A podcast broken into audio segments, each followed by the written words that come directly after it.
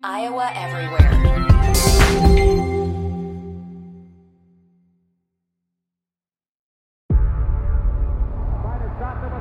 Before history is written, it's played. Before it's frozen in time, it's fought one shift at a time. Before it's etched in silver, it's carved in ice. What happens next will last forever. The Stanley Cup Final on ABC and ESPN Plus begins Saturday. Another day is here, and you're ready for it. What to wear? Check. Breakfast, lunch, and dinner? Check. Planning for what's next and how to save for it? That's where Bank of America can help. For your financial to-dos, Bank of America has experts ready to help get you closer to your goals. Get started at one of our local financial centers or 24-7 in our mobile banking app. Find a location near you at bankofamerica.com slash talk to us. What would you like the power to do? Mobile banking requires downloading the app and is only available for select devices. Message and data rates may apply. Bank of America and a member FDIC. All right, boys, it's game day. Let's go. Let's go. Big game. Got a big game today. My package has arrived. Oh, sweet. Nice. Score! Great win, fellas. What game's next? G-Men are having a great year. Let's go blue! Here we go. Prime time football. Texans, Dolphins. Let's do this. Yes! Review. Yes! Yes! Heartland Flags. Every sport, every team, every flag. Every team? That's right. Fine, fine. I'll get a Washington flag too. Find your flag and so much more with fast free shipping. Heartlandflags.com. Every sport, every team, every flag. Almost. Heartland Flags and Gifts presents Legends and Listeners with Scott Dochterman and Chad Leistikow. Fly Fly 'em high and fly fly 'em proud. Find your flag at heartlandflags.com. Breaking down the Big Ten from the Channel Seed Studios, this is Iowa Everywhere.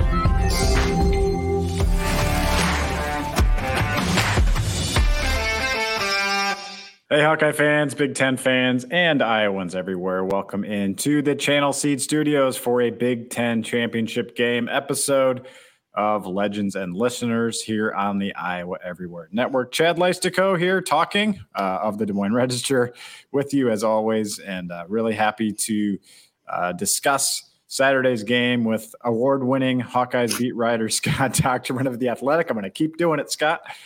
Uh, this is our 16th episode together, Scott, and we may do, who knows, we may do 500 episodes of Legends and Listeners in our time. Uh, we may never do another Big Ten championship game preview with Iowa in it. So let's have some fun uh, and let's uh, see if we can carve a path to Iowa being competitive on Saturday night in Lucas Oil Stadium. How does that sound? Yeah, I, I think that sounds like a, a logical operation for us to do. I, don't think many people are doing that on podcasts um, these days, but um, there are there is a path, Chad. We know that there's a path because it, it's not just ordained. It's difficult. It's not conventional. it's unorthodox, but it can happen. I mean, you know, David did throw a rock and hit kill Goliath. We need to pull out the Hoosiers uh, movie Uh, clips here and the pastor yeah. or whatever. hey, it's in Indianapolis. That's know? right. You know, so maybe uh maybe you got uh you know Norman Dale slash Kirk Ferentz walking out with a tape measure doing the goalposts and yeah. stuff. Uh, who's as Deacon Hill Jimmy Chitwood then, or who's Dennis Hopper? Dennis Hopper. Brian? Brian. Brian. Hey, you. He gets 50 Wearing the all black sweatshirt, right? Yeah, right, exactly. no, I mean, I, I think Jimmy Chitwood would probably be Cooper DeJean. Unfortunately, that's Yeah, right. Yeah, you know, good point. he's yeah. more like Ray. I think his name was. We got the you know winning the trophy case. yeah, and I'm not comparing Brian Yeah. to, to Dennis Hopper's character, by the way. It was just a total joke. Total joke, everyone. Total joke. Uh, I do want to lay out the challenge, Scott. Uh, Michigan uh, is a really, really good team. Uh, number 13 in the country in scoring offense, and that might be the least impressive stat that they have 50% on third downs, number one in scoring defense. JJ McCarthy, 24 and 1 as a starter, that only loss being to TCU.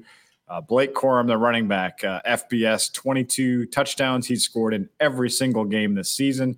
Michigan, 24 straight wins against Big Ten conference competition. That includes two against Iowa, by the way. Uh, Michigan has scored in 34 out of 36 quarters in Big Ten play this season. So they just are a consistent outfit that puts points on the board. And then if you think you got an advantage somewhere, they've got a good punter, mm-hmm. and they're the least penalized team in the country. Oh, by the way, they're also plus 14 in turnovers this year, Scott, having only fumbled twice and only thrown five interceptions as a team all season long. JJ McCarthy, one interception in Big Ten play, nine games.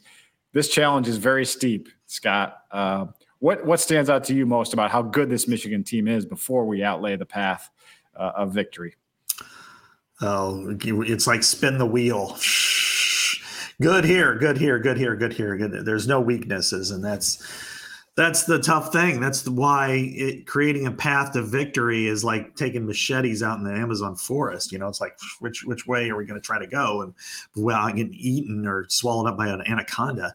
Uh, so I, I, think when you look at uh, Michigan, the most impressive thing to me is quarterback play. That's really been the separation for Michigan from being good to to great, from being great to elite, and the way JJ McCarthy has played for the most part, is put them in that position to where if they're not the favorite, they're the co-favorite for the to win the national title. Uh, to complete 74% of his passes and to play in an offense that's not, you know, bubble screens and short hitches and do all those types of things, but to actually move the ball down the field to me is probably the most impressive because yes, they have an outstanding offensive line. They have the best, one of the best defenses, if not the best defense in the country. Uh, but they've been able to do that in the past. They've had good running games, but to have a quarterback complete that type of passes, to be a difference maker, to throw last week the the thread that he you know threw um, for you know down near the goal line was just unreal. And I think that was. I don't know how that got past it. That pass got in there. I still don't know. Yeah. So that's that's probably the one area of the many that stands out to me as wow, this is different. Want to remind folks that Legends and Listeners brought to you every week by Heartland Flags and Gifts, which offers free shipping anywhere in the U.S., always with fresh products. Nearly every team, every sport, and every flag. Holiday season, great time to uh, uh, get those orders in early. So visit our good friends online at heartlandflags.com or in store at 3719 Southwest 9th Street in Des Moines. That's hard to say. 3719 Southwest 9th Street in Des Moines. A lot of S there. Yes. Um, Good thing that Des Moines does not have an S and duh and duh. yeah, at least they're silent. That makes it easier. Yeah. Uh, all right. Well, where to begin, Scott? Uh, you wrote uh, a pretty awesome piece uh, on the Athletic. Want to give you a lot of credit for that uh, about Iowa's 14 to 13 victory in 2016.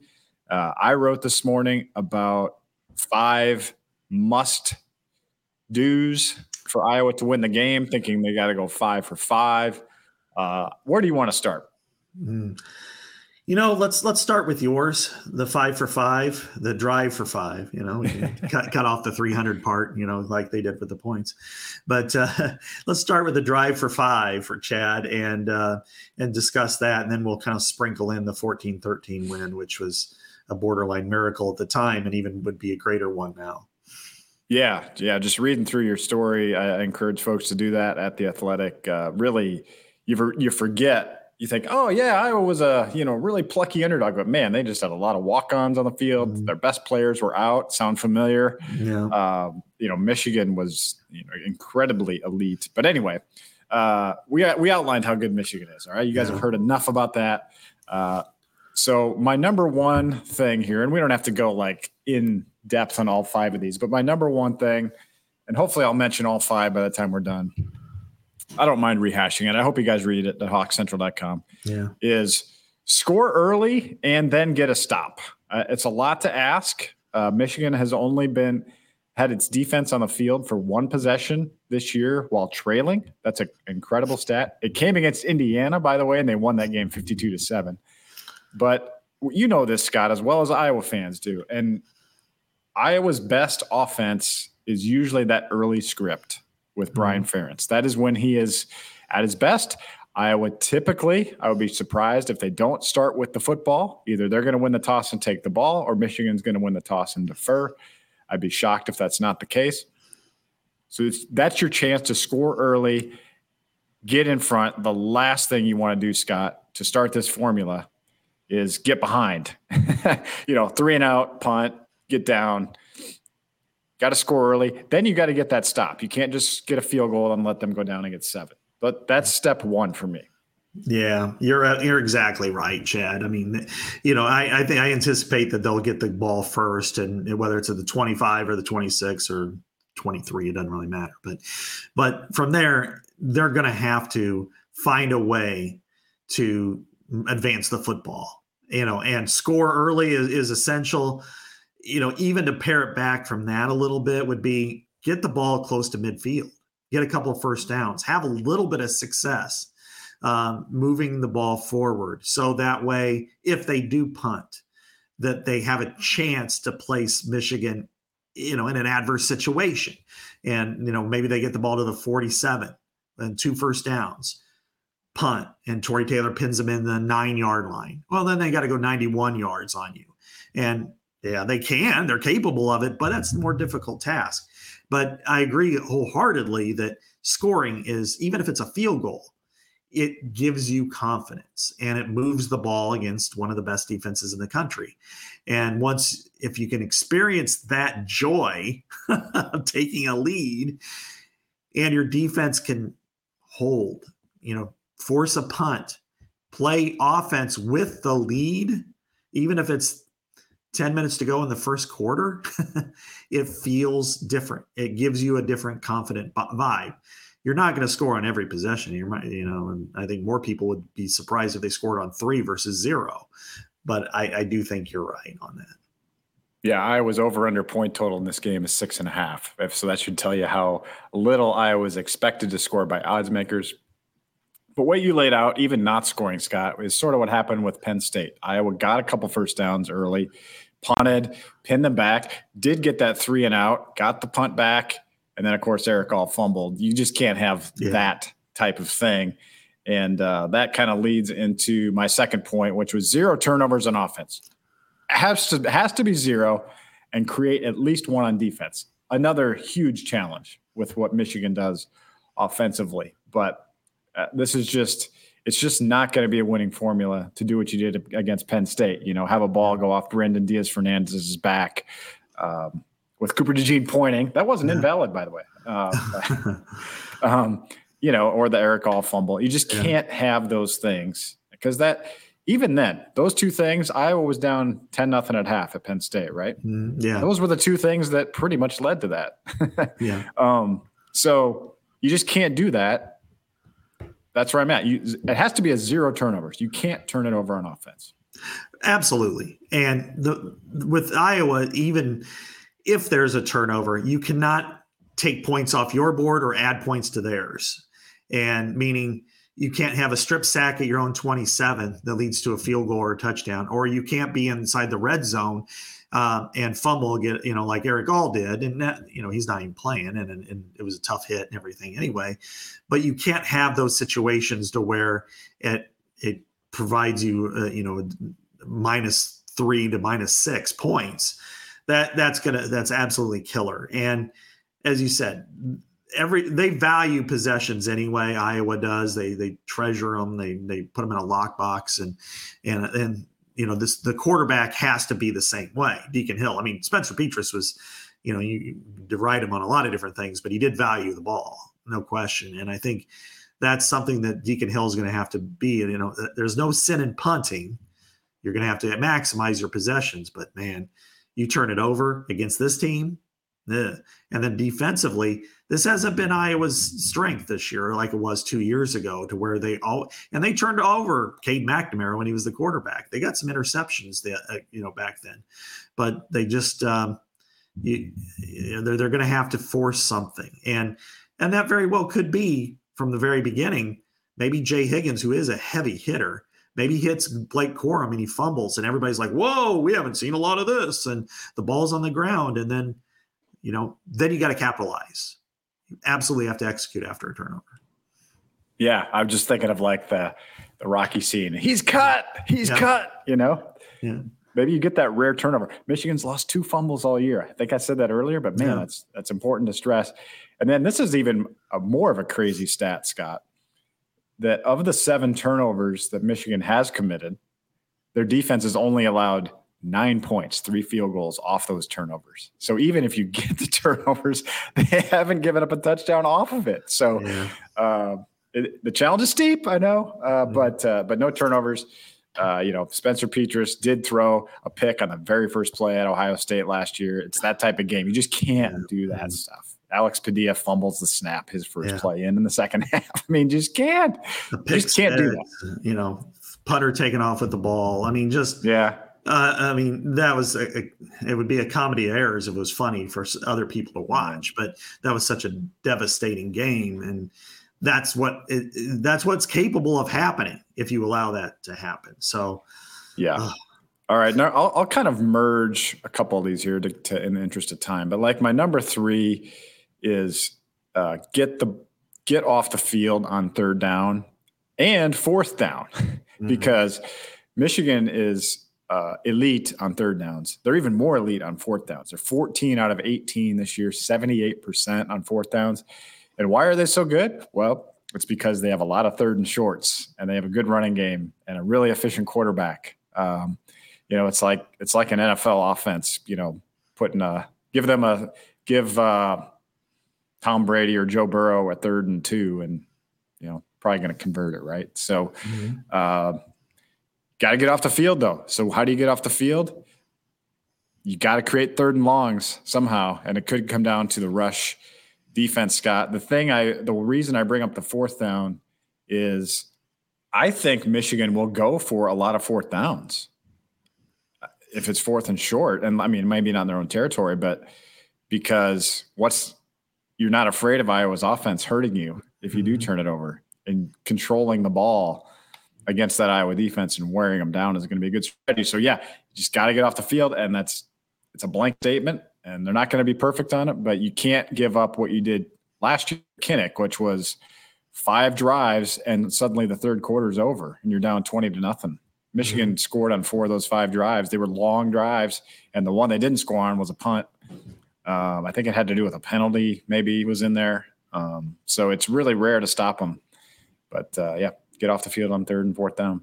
Yeah, you know, and and this is kind of like the analogy with baseball with a pitcher and the count, you know, first pitch, strike. You want to get ahead of the count.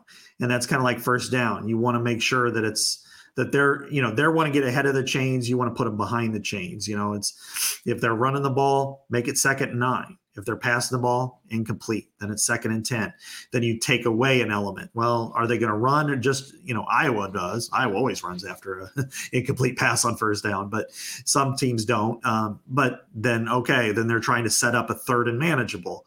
Well, you've got to take away those elements. You've got to put them in adverse situations. So early in the in the series matters for later in the series because if you get to third and two, fourth and one against this team and they're committed to going for it, forget it. You know, I mean, if it's third and one, you might as well just start playing on a first down. You know, and, and you know, not to concede you because you can always stop them and all that. But you know what I'm saying? That it's just it, it's not you're hoping you're not planning and and so i think at, at, this point that's probably the, the best thing that they that they're going for Iowa number one in the country defensively and allowing 20 plus yard plays. Michigan number two. So big plays are going to be tough to come by on offense as well. But my number four, Scott, and I want to get your take on this, is you got to throw some deep shots. You got to try to you got to try to get big chunks downfield.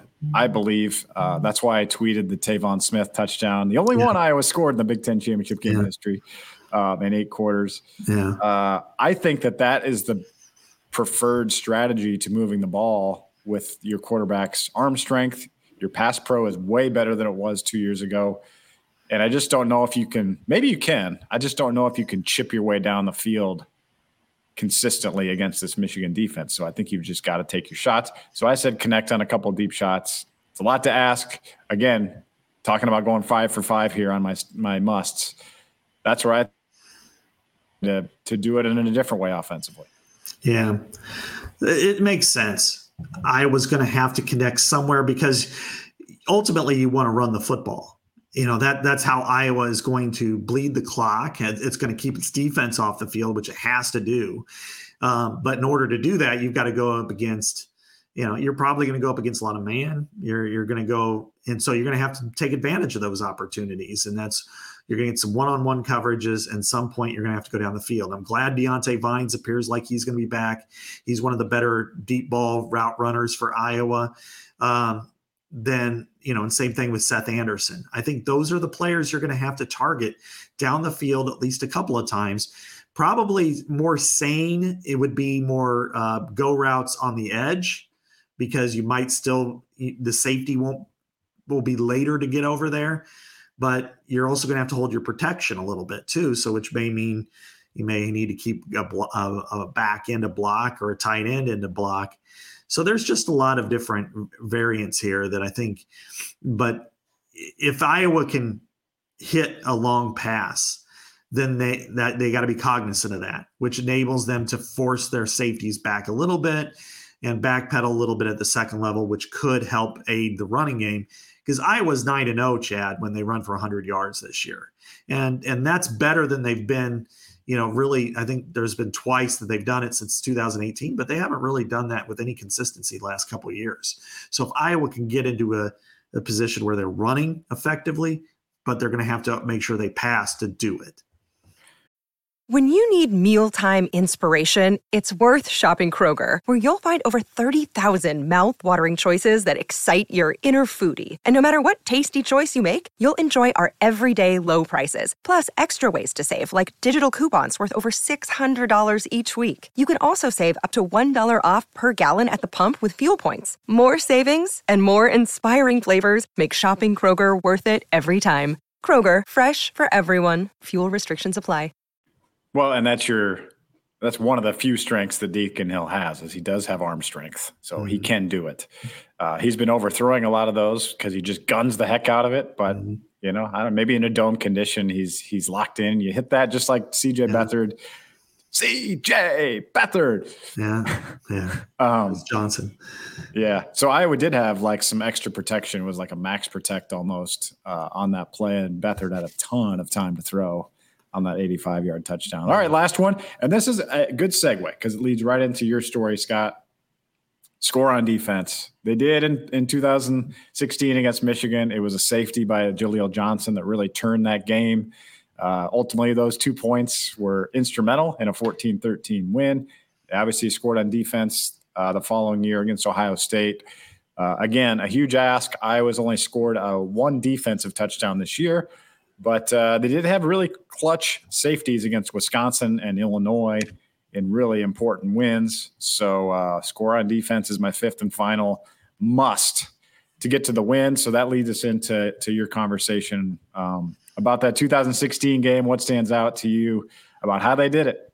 Well, you know, then, then there are a couple of elements that you have to remove from that which makes it more challenging, I think, even than that situation in retrospect.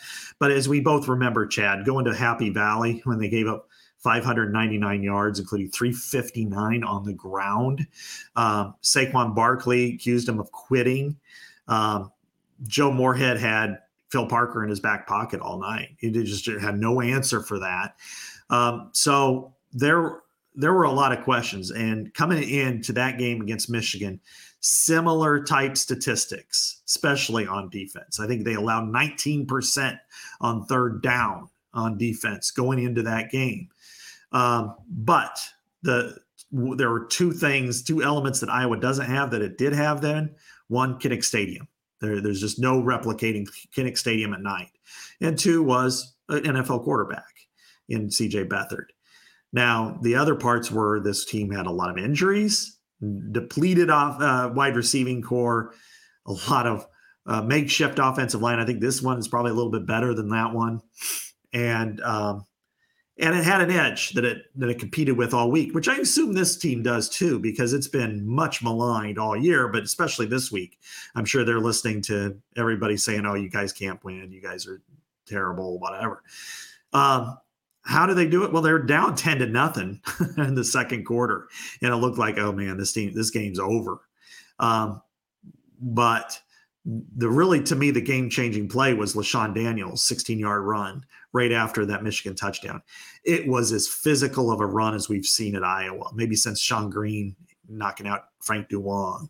And that was he he hit the hole on an inside zone and leveled two players. And you know, and they weren't at the same time. One was at two yards beyond the line of scrimmage, one was nine yards behind the line of scrimmage. And both you know hit the turf.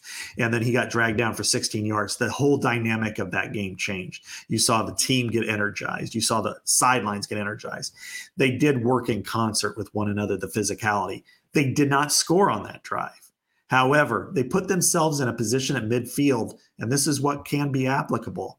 The Ron Coluzzi punts, they down it at the two yard line. Here's where your scoring and defense comes in second play. They, they tried to pass on third down and they got a or first down. They got away with it. Michigan did. Second down, uh, Jaleel Johnson, you know, put De'Veon Smith in a in a uh, you know like a little roll. He looked like a cinnamon roll at the of colonies, and it's like, and you know, safety. then then a couple possessions later, Akrum Wadley was tremendous in that game and they got the ball to him. He made a lot of moves. They got down the field, and and Greg Davis made a great call. Uh, it was a fourth down call. Yeah. You know, you know listening to the, the broadcast again the other day, uh, everybody expected Iowa to go for the field goal. It's like, no. And they got the look they wanted. Double A gap blitz, slid Akrum Wadley around, and, and Beathard, you know, was like, just needed to make sure I got it above the the defenders. And I knew it would be a touchdown, and it was. And then, of course, you know, Adrian Falconer dropped the two point conversion right. pass. But but by then, 10 to 8 going into halftime. If I would I, I would take that yesterday and tomorrow and next week if they can get that. So that to me is how they started that whole thing. And you were there, you remember it. yeah, no, it's uh yeah, I remember the punt and the safety, but I'm glad you brought up the LeShun Daniels run. And yeah, I just remember Akrum Wadley being tremendous in that game you have to have difference makers. We're going to get to some difference makers, I believe, in a little bit here. Uh, and then I want, you know, uh, want to give credit to Greg Davis in that game too. Uh, The quarterback draw yes. to CJ Beathard, uh, totally out of character based on their alignment yeah. and stuff uh, that's set up. Uh, Mr. Keith Duncan yeah. for the winning field goal, the first of first of two in his Hawkeye career. But yeah um, yeah, good stuff. Uh, did you get uh, like you had amazing quotes in that story? Were those all pretty recent or no? Um, this is what what's entertaining is that I plan to do an oral history on that, and so after the season, I talked to a lot of those players on the side about it, and I never did it you know, part of it. Oh is, wow! You know, I was with uh, Atlanta Ten, and we mm-hmm. bit the dust and and a bunch of stuff. But I had that. I had like I went back and found my file. and I was like, all right, you know, I had like ten thousand words of That's quotes awesome. and so many that I didn't have. And the only ones that were recent were from Kerr, just kind of a slight yeah. recall, and and George Kittle that I talked to in the spring, and and then but you know, it was, and then you start to look and you're like, okay, that player is still in the NFL. So is that one. So is this one. You know, Jaleel Johnson just got signed again, and you know, but uh, the Greg Davis call on the draw on the uh, draw was the most uncharacteristic play of the of the season, and maybe uh, in the Ferentz era, because when they had all those injuries, every time over the last from game four all the way through the bowl game. Every single time they had three wide receivers and they were in the shotgun, they attempted a pass. And we want to talk about predictability, that's off the charts. That was the only run. 74 out of 75 plays were called passes except that one and it wow. got the first down and it, you know and that's that's what you got to do and that you know that's small in, in, in scope but that's the kind of play calling that has to happen that Michigan's not expecting. Yeah, and uh, yeah, that just that's a great reminder that you know Brian Ferentz does have uh, a chance to make an impact on this game with whatever he calls. I mean, there, there will be important moments potentially for Iowa to swing this game game one way or another, and uh, it's got to make the right calls and they got to execute. Scott, at last check, uh, Iowa was a 21 and a half point underdog at Circa Sports. The over under 35 points. Circa Sports is the exclusive sports betting app of Iowa everywhere. Circa is sports betting the way it should be with the highest limits, lowest holds, and the best odds. Download the app today at the App Store or at circasports.com. Uh, so yeah, the line's coming down just a little bit. It got as high as 24. Now it's 21 and a half. Maybe there's a little bit of, uh, uh, you know, buying Iowa when it was uh, when it crept up. Who knows? Um, but uh, one thing I wanted to talk to you about was, you know, who can be difference makers. We talked about Akrum Wadley in that 2016 game. Certainly, uh, C.J. Beathard at the controls. Um, you know, you mentioned Jaleel Johnson. Of course, you still had Desmond King. I mean, George Kittle was out that game, yeah. so you know, like likewise, Luke Lachey, Erick All, maybe that's similar. Mm-hmm. Uh, Matt VandeBerg was uh, a key, rec- expected to be a really key receiver on that team, and and he was out. He got hurt in the fourth game, I believe, yeah. that year. Yeah. Um, so uh, Iowa was limited uh, offensively, so that sounds familiar. But who could be? Let's make. I thought maybe we could pick three each maybe go down the list of guys that can that Iowa still has uh, that can maybe make a difference in this game because you know Michigan has has one at every single position. Iowa's got to have their best players make plays. Where would you start, Scott? I'm going to go on offense, and I'm going to go with Addison Ostrenga. I, have been really impressed with the way he's performed since, uh, you know, first since um, Lachey went down, and then since Erick All, he has really developed into, I think, a quality tight end. Um, you know, he's up to 250 pounds. He's blocking it with a real strength. I mean, you know, the the play that Caleb Johnson scored on, he drove his guy vertically for, you know, seven eight yards up the field. Um, you know, and did the same thing on the Caleb Brown touchdown, you know, week before, you know. So I really like the way he's doing, it. and he's a really good receiver. I, I think we're seeing somebody, you know, it's, you know, we, have seen so many good tight ends. I don't know that I want to compare him to somebody. That's just kind of almost unfair. But, you know, at this level, he's maybe like sophomore era um, Sam LaPorta. And I think if he can continue to do that, that's great. But in this game, he might be able to get free and have a you know get a couple of receptions, maybe a maybe a bootleg in the flat that he turns up the field, breaks a tackle, and it goes for 20 yards or something like that. So that would be not my number one. Chad, who do you have?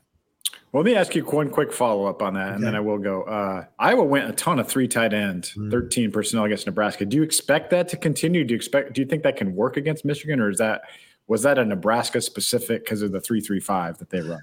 I think it was both. I mean, Nebraska had a really good run defense, and you can kind of you have more heavy personnel. You can really attack it. I don't know if you can be that effective with it. But let's say this if you're in 13 personnel against Michigan, they're going to expect a heavy run. That's when you pass. You know, and and one play that I remember specifically this year, and this was going back way, way, way back to the Iowa State game. And it was 10 to nothing, and it was early in the second quarter. And Lachey had already been really good. They scored a touchdown. They they got the ball you know, like their own 20. And when I was sitting next to Tom Kakert, and I and all of a sudden I saw 22 personnel on there. And I said, the okay, this is when you hit them deep.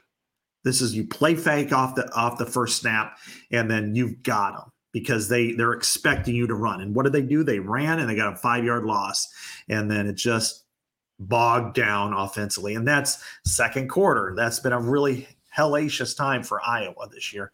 So you know, I, I expect them to run a lot of 13 because it's been effective for them, but they're going to have to do something that Michigan's not prepared for, which is probably pass out of it and maybe even get vertical once in a while out of it.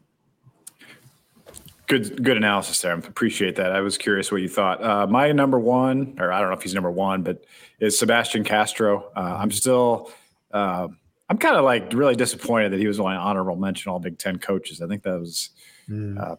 I guess Luke Fickell didn't vote, right? Yeah, right. uh, maybe his SID voted. I don't know, but but yeah, uh, he's uh, he's a difference maker. He can he can pop uh, a big tackle. He's got good hands. He's got the one defensive touchdown for the Hawkeyes this year. Who knows? Maybe he's got a little chip on his shoulder off that. Uh, I mean, I I voted him first team. yeah.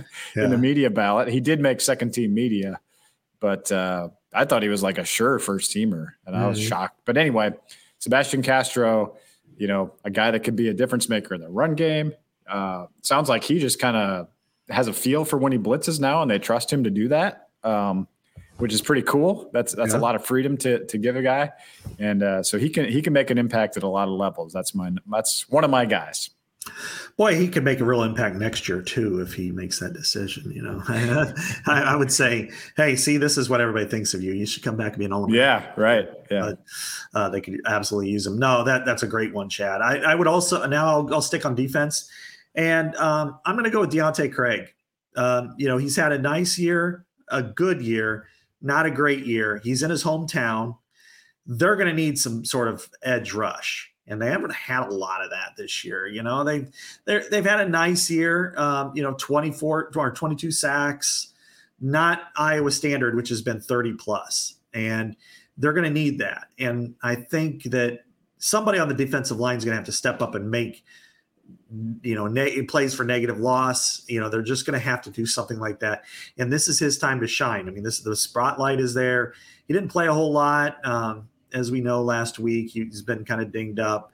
But i think this is that opportunity against a obviously a, an elite level team to make your presence known. And if you can do that you can impact the game in so many ways. Um, you know forcing bad passes forcing incompletions but just forcing double teams, which singles up somebody like Y.A. Black against a second team guard, you know, because Zach Zinter is out for the season with a broken leg. So Deontae Craig is kind of one of my X factors in this one too. Yeah, that's a that's a good sneaky pick there. I feel like Iowa did a good job last week not playing. It's kind of banged up guys. Logan Jones didn't play. I thought that was really smart not to do that. Uh, Deontae played six snaps, so mm-hmm. that's why Ethan Hurkett had such a huge role. Yeah. Obviously, stepped up and, did a great job. Uh, but yeah, I feel like it's good news also this week that Jennings Dunker's back, Caleb Brown's back. Uh, it feels like you're le- you're not healthy, but you're at least you got you know Connor Colby came back after that that injury against uh, whoever it was a couple weeks ago. Um, and it was nice to see him out there and doing well. So uh, I'm going to go on offense now, Scott. And one guy that has been kind of sporadic all year, but certainly has big play potential. We've seen it for two years now is Caleb Johnson. So I think you've just got to, you know, he usually only plays 14 to 18 snaps a game and gets about 10 carries, but that's the one, that's a guy that could take one to the house. Uh, he's got that speed, he's got that athletic ability uh, to get to the edge and pop a crease. And I think you just got to keep trying it and, and, hope maybe one of those pops. That's one of the best ways Iowa can maybe move the ball on Saturday. Yeah, for sure. He's got home run ability, and the, he's to me of the of the three, he's probably got the most upside.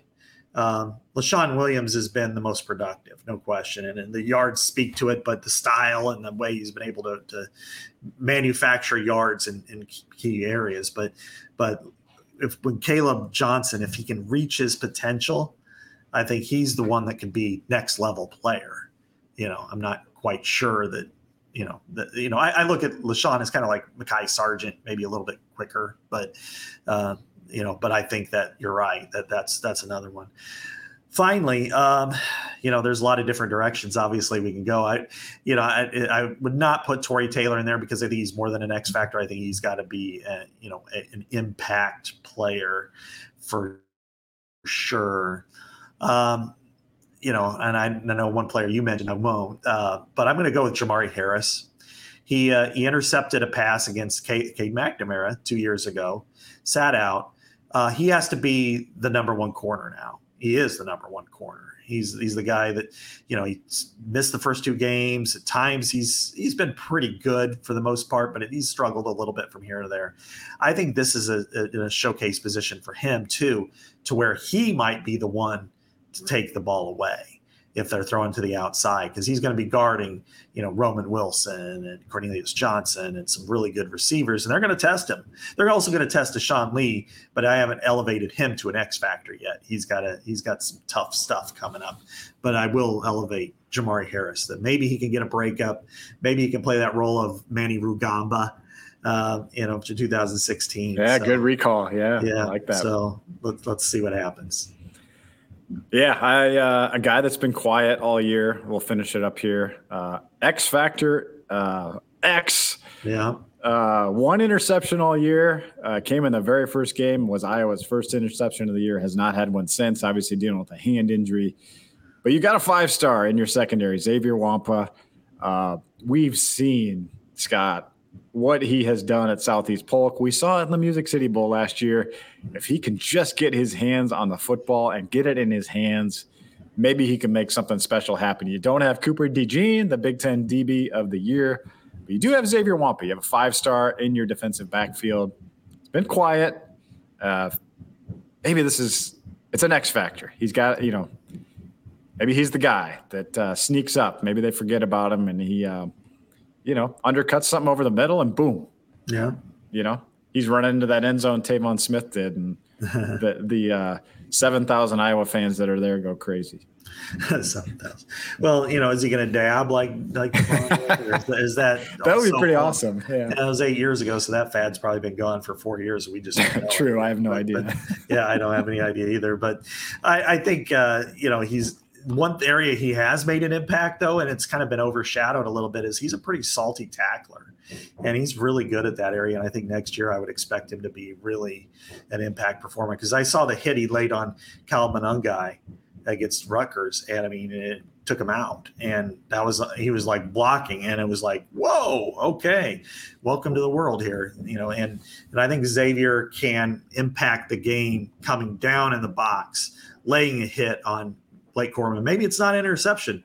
Maybe it's that forced fumble, and and you you know then he walks over to the the sidelines and feels like you see he's not a machine, he's a man. You know, kind of like uh, Tony did with uh, you know against the Russian. So That's right. That's right. Yeah. Get the Rocky analogies, the yeah. Hoosier analogies. We're uh, really reaching yeah. here, Scott. But uh, if you are making the trip to Indy, or if you're not. Uh, if you're a Tin Rooster, if you're in your living room, uh, you may want to try to have a pour from Steeple Ridge Bourbon. From farm to bottle, Steeple Ridge Bourbon offers a high quality, delicious drinking bourbon. If you don't find Steeple Ridge at your favorite retailer or grocery store, ask for it by name Steeple Ridge, distilled, aged, bottled in Iowa by Lonely Oak Distillery. Scott, uh, your folks at The Athletic have done a really good job on this sign stealing thing. Um, it certainly is going to be a national storyline, uh, you know, probably on the broadcast. A lot of cameras going to be on Jim Harbaugh uh, on Saturday. But uh, I'm just kind of curious, you know, what do you think? Uh, pretty much since the sign stealing stuff broke, you know, it, it was Michigan State. They they plowed Michigan State 49 nothing. But then there was the bye week. And ever since then, Michigan's defense has at least proven a little bit vulnerable. 13 points against Purdue, 15, obviously Penn State, 24 Maryland, 24 Ohio State. Certainly better offenses across the board there than Iowa has. But, you know, could there be something to that, or am I reaching a little bit? I I, I think we're reaching on it a little bit. I I, I understand it. Uh, I I think there's you know if there is one area where they are a little bit weaker than they were two years ago, it's edge rusher. And when you when you have Aiden Hutchinson, who's awesome, and David Ojabo, who was really good that year too, and you know, and guys like Mazi Smith, and you know, up the middle, and you know, they they really had some uh, unbelievable dudes, you know, the the front wall. They they still have great players. They're they're Michigan, but it's not the same. And so I think. Uh, you know, the last two weeks they went up against potent offenses. You know, Ty, uh, Tagovailoa, you know, is a potent quarterback. He's had a lot of, I mean, he's now the record holder most yards in Big Ten history. And last week, Marvin Harrison's the best receiver in the upcoming draft, and he'd probably be a Pro Bowler if he was even, you know, on 25 different NFL teams. So I think that's, um, you know, they're still only allowing 24 points. So, uh, you know, I think uh, it's maybe a little wishful thinking, but you never know. You never know. Um, hopefully, Iowa's got something that they haven't prepared for and they haven't seen all year. They're, they're going to go southpaw here in the championship game. Yeah. Is there any uh, weird wrinkles or anything like a lot of people are saying like empty the playbook, Brian, and, and all this stuff. Um, you know, I don't know what that would be. Uh, maybe they probably won't ever do it, but maybe a Marco Lainez series where he's mobile quarterback and uh, probably not the stage to do it. But I don't know anything jump out. I mean, we haven't seen a fake this year from the Hawks. You know, I'm sure that. Uh, you know, they expect Michigan so well schooled that they wouldn't be able to fool them on it. But do you try it anyway? I don't know. And yeah, what do you think? What if you're Brian Ferentz, LeVar Woods, whoever? What uh, any little wrinkles you're throwing at Michigan this week to try to try to catch them off guard? Well, you you got to if you're going to do anything, you know, whether it's a fake or something crazy, you want to make sure that it's at a time when they're not expecting it. And the problem is that if if you're it's fourth and two from the 50, they're probably going to expect it, you know, or they're going to play for it and just say, you know what, if he's he's such a good punter anyway, it doesn't really matter, you know, so we're gonna we're gonna play fake. And so that's not the time to fake, or you know, or you know, I, the one that I, I wish they would have done all year long is is Wildcat because I think they could play off of that. Now, of course, Cooper DeJean would have been the perfect Wildcat quarterback, but you don't have him, so there's no use worrying about it. But if if Jazz Patterson could be next to Leshon Williams, and if Jazz Patterson could take the or you know one of the receivers or something could take the handoff and you know or the snap and fake the handoff and run or handoff, maybe maybe throw you know, that's to me something that maybe might work, but they're going to look at knowing Kirk and Brian, they're going to say that's too, um, you know, that that's too gimmicky. So I, I don't know that they're going to do a whole lot. Maybe they'll have a, a, a pitch pass, you know, a, a halfback pass. I don't know which running back can throw, but, but they did that two years ago and it almost worked. Do they have a uh, you know, so and I'm sure they're going to be prepared for that. I just think I think it's probably more important that they're prepared for the opposite side because Michigan does that and is effective at it. So I did pick Iowa to lose. Uh, picked them to score more points than people are anticipating. So I, I do have them covering. So I, I had 29 to 10. Michigan. Do you have a score? Yeah, I'm probably the most optimistic person you'll see on this. I have them 27 16 losing. Okay. You know, so, you know, maybe it's more of a backdoor, or I, I just, I have, you know, what I could be way off on this, but I think that they maybe compete. You know, mm-hmm. maybe they get three field goals and, you know, and then they're down 17 to nine going into the fourth quarter. And then, you know, maybe, you know, just you know that's 24 to 9 they score michigan gets mm-hmm. a field goal at the end. You know just something that's yeah. ho hum i guess you know we're, we're both looking for a you know we root for stories first and foremost. And what's the best story for us to write? Iowa playing well you know so yeah. i guess i'm not rooting for victory. I don't do that because that doesn't matter. But for our readership and for all of you listening the best story is having a, a good positive game to write about. Not a moral victory, but just something that, hey, this team competed. I, that's what I want to see. I want to see a competitive game, if nothing else. Yeah, I think there's something to be said for. Um, it's not a moral victory, but I think you. It's the last game of East versus West. I think you want to see if you're on Iowa side that you, the West gave the East a fight. Yeah, gave him a, gave him a battle. Played toe, you know, maybe not toe to toe, but just you know played really well, played good football, not embarrassing football. Iowa had one of its worst games ever two years ago in Indy. It was just you look at the PFF grades; they're just terrible. Mm-hmm. Michigan is really good. Like you, you just you need Iowa to be at whatever its best is this year. What was its best game this year? Maybe Rutgers potentially. Yeah. I don't yeah, know. Probably, you know, play like the play play like you did against Rutgers and take your chances. Uh, Scott, let, let's just entertain the possibility. What if what if Iowa wins? What if Iowa wins? What uh, what does that do? what happens? Uh, obviously, Iowa goes to the New Year's Six, uh, which so they jump up in bowl, but like you know, they kind of ruin the playoff, don't they? yeah, absolutely, they do. I mean, because then then you got everybody scrambling. Like, does Michigan stay in it? I mean, if it's a last second field goal, do they deserve to fall out of it? Yeah, um, they would fall out. I think. Or I, with the schedule they played, yeah, yeah. Ohio State, you know, what about the other games? I mean, that's all, it's all a wreck and haha, you know, Iowa, you know, flipped a, a booger on the windshield of the CFP, you know, but I, I think, um, you know, after that, there needs to be a parade in Iowa City. And, you know, probably commission that statue for Kirk Ferentz, you know, which I've always said should be like at the Krause Family Plaza waving, you know, Kirk Ferentz waving. I think that would be the perfect thing. Maybe it happens anyway, but not, you know, but if that happens, Chad, um, bowl positioning, then they would be in the New Year's Six because the Big Ten champion qualifies. Um, it would be most likely, you know, that, gives them three possibilities: the uh, Atlanta, the Peach Bowl, the Cotton Bowl, and the Fiesta Bowl. They try to match up those teams against the like-minded or the in, in the way they're ranked.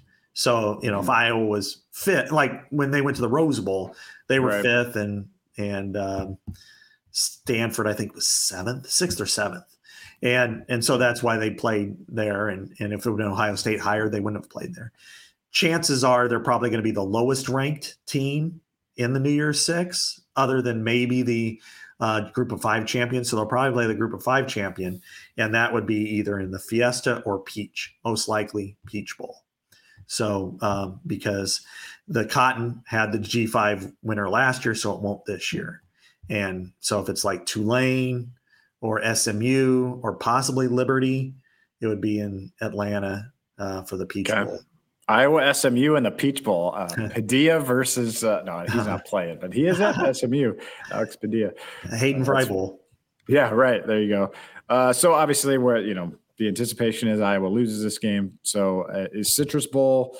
It's certainly the heavy favorite here. But what uh, what are you looking for this weekend for for bowl juggling for the Hawkeyes, assuming a loss to Michigan? Okay, let's say that the entire weekend goes as planned. And really, as planned means three of them don't matter. You, you, you know, Georgia, Alabama, both teams are gone to the New Year's Six. Um, the, the Washington, Oregon, both teams. The same thing with um, the ACC because the you know normally it wouldn't, but this year because the Orange Bowl is a non-playoff year, that they get both you know would get Louisville and, and Florida State's established enough. Whether they lose, uh, Florida State loses, that's still in the New Year's Six. Um, if not, it's in the championship bracket. Right. So you're saying so for folks following, Florida State wins, it's in the playoff most mm-hmm. likely, and then Louisville goes to the Orange. Louisville wins, then both get in the New Year's Six because they're yeah. good enough. So Louisville's still in the the Orange. Yeah. It's probably in the Orange anyway. Either way, and then Florida State would be in the you know, sugar, or I mean, not sugar, but cotton or something like that. Yeah. Okay. Um, Go the, ahead. The one that really impacts Iowa that it's not playing in is Big 12.